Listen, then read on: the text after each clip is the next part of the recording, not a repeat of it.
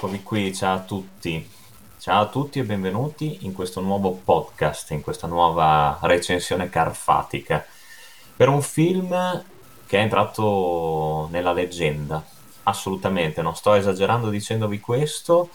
È un film che è entrato nella leggenda perché ha fama di film maledetto, eppure è una storia bellissima, una storia struggente, una storia d'amore e di vendetta.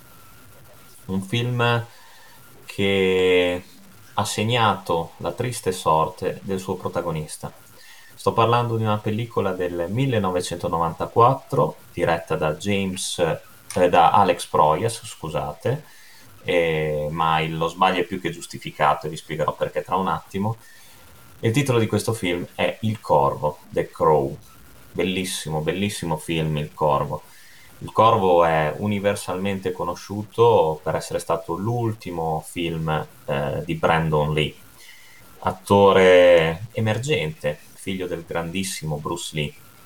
È morto in circostanze tragiche, tuttora misteriose, durante la lavorazione di quest'ultimo film, di quest'ultima storia fatta appunto di, di amore e di morte. La storia di Eric Draven e della sua fidanzata Shelley, che vengono barbaramente uccisi da una gang eh, violenta di balordi capeggiata da, dal boss Top Dollar. Eh, ma Eric, dopo un anno, risorge dalla morte, grazie al corvo, grazie appunto a questo tramite, questo animale che fa da, da ponte tra il mondo dei vivi e quello del, dei morti. Ed Eric ritorna in vita eh, proprio per compiere la sua vendetta, per punire chi ha fatto questo a lui e alla sua ragazza e chi ha distrutto una grandissima storia d'amore. Ma forse il vero amore è per sempre, forse il vero amore sopravvive alla morte. E il film insegna proprio questo.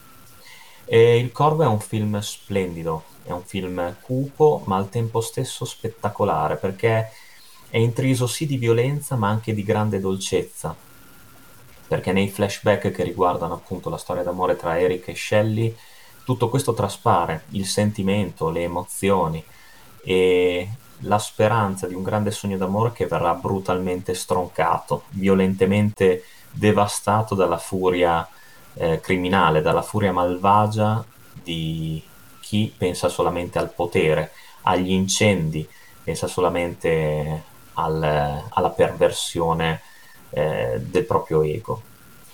E Brandon Lee troverà la morte in questo film per colpa di un proiettile partito da una pistola che doveva essere caricata a salve. Un proiettile che lo ucciderà e che allo stesso tempo decreterà eh, la sua immortalità artistica perché mh, Brandon Lee con questo film, proprio con questo film, sarebbe diventato sicuramente un attore famosissimo. Eh, prima mh, aveva preso parte a film minori, eh, Drago d'acciaio o Resa dei Conti a Little Tokyo, tanto per ricordarne un paio. Con questo film Brandon Lee divenne eh, un'icona, divenne l'antieroe per eccellenza è un film che non sono riuscito a recuperare al cinema, ma che vidi eh, immediatamente dopo la sua uscita sul mercato home video, un film che mi prese eh, senza, senza, riserve, senza assolutamente nessuna condizione. Tra l'altro, eh, subito dopo aver visto il film, andai anche a recuperare il fumetto di James O'Barr, per quello è spiegato ecco, l'errore a inizio puntata. Un fumetto che è molto molto diverso rispetto al film, ma che è altrettanto affascinante, altrettanto impe- impregnato di quel sentimento e di quel senso di, di cupo, di oscuro, che permea anche la pellicola.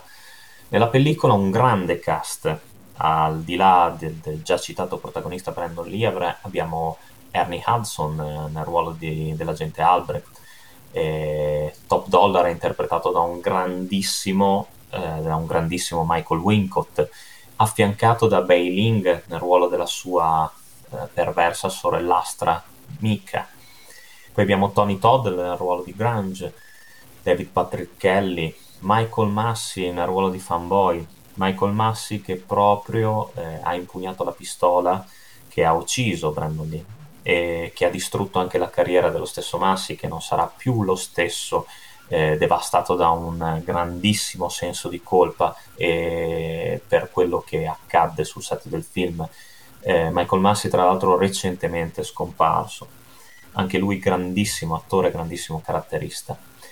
il film è uno spettacolo, assolutamente uno spettacolo visivo che per l'epoca era sicuramente senza precedenti, era innovativo. Il Corvo è un film estremamente curato, estremamente eh, ben girato.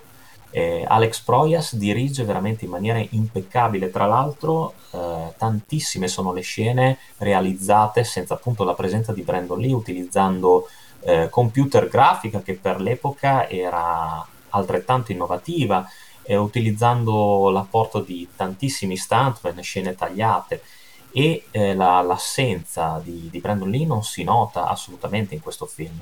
Un film che ha una fotografia eh, buia eppure nitidissima, un film dove ha ambientato quasi tutto di notte, eh, nelle ore in cui appunto si consuma la vendetta di Eric Draven. È un film che alterna una grandissima recitazione a una altrettanto straordinaria musica, una colonna sonora magistralmente composta realizzata e diretta da Graham Revell. Eh, un film che vanta anche musiche eh, e canzoni memorabili, la colonna sonora del Corvo è rarissima ormai, eppure pure richiestissima, abbiamo brani dei Pantera, Stone Temple Pilots, dei Cure e tanti tanti altri, una colonna sonora che si trova su YouTube, tra l'altro se volete ascoltarla e vi consiglio assolutamente di recuperare. Un CD che fortunatamente sono riuscito anche a trovare ai tempi e che periodicamente mi ascolto. Beh, il Corvo al di là comunque eh, dei retroscena eh, tristi della sua lavorazione è un grandissimo, grandissimo film che penso che tutti avrete visto, ma se non l'avete visto vi consiglio di andarlo subito a recuperare. Eh, si trova ancora assolutamente, c'è una buona edizione in DVD della Eagle Pictures, mi sembra, che rende giustizia alla qualità eh, audio e video del film un, un film eh, la cui storia è, è, qualcosa di unico, è qualcosa di immenso e qualcosa di eterno. È un film che unisce appunto, come vi ho già detto, un senso di eh, devastazione, di rassegnazione, a un, un grandissimo invece senso di speranza, di speranza e di luce e di qualcosa di un legame talmente forte che neanche la morte può sconfiggere e che commuove addirittura la nera signora. E quindi il Corvo è entrato di diritto in queste recensioni carfatiche podcast. È un film che sicuramente avrete visto, ma un film che eh, secondo me merita tante tantissime visioni. Lasciate perdere i seguiti, lasciate perdere la serie tv che è stata realizzata perché non ha niente a che vedere, assolutamente non ha la magia nell'atmosfera del capostipite eh, sono stati tutti esperimenti, forse eccezione fatta del secondo che vanta tra l'altro tra i protagonisti uno schizzatissimo Iggy Pop, ma tutto il resto sono stati esperimenti mal riusciti. Il Corvo, il primo Corvo del 1994 diretto da Alex Proyas, rimane una pietra miliare della storia del cinema, una grandissima magistrale interpretazione di Brandon Lee e una grande storia, un grandissimo film che eh, rimarrà sicuramente tra i protagonisti della, della, cinematografia di qualità degli ultimi decenni. E mi piace pensare che dopo questo film Brandon Lee pot- avrebbe potuto avere una grande, grandissima carriera attoriale. E io vi do l'appuntamento alla prossima recensione Carfatica Podcast e come sempre, come mi piace dire, lunga vita al cinema. Alla prossima!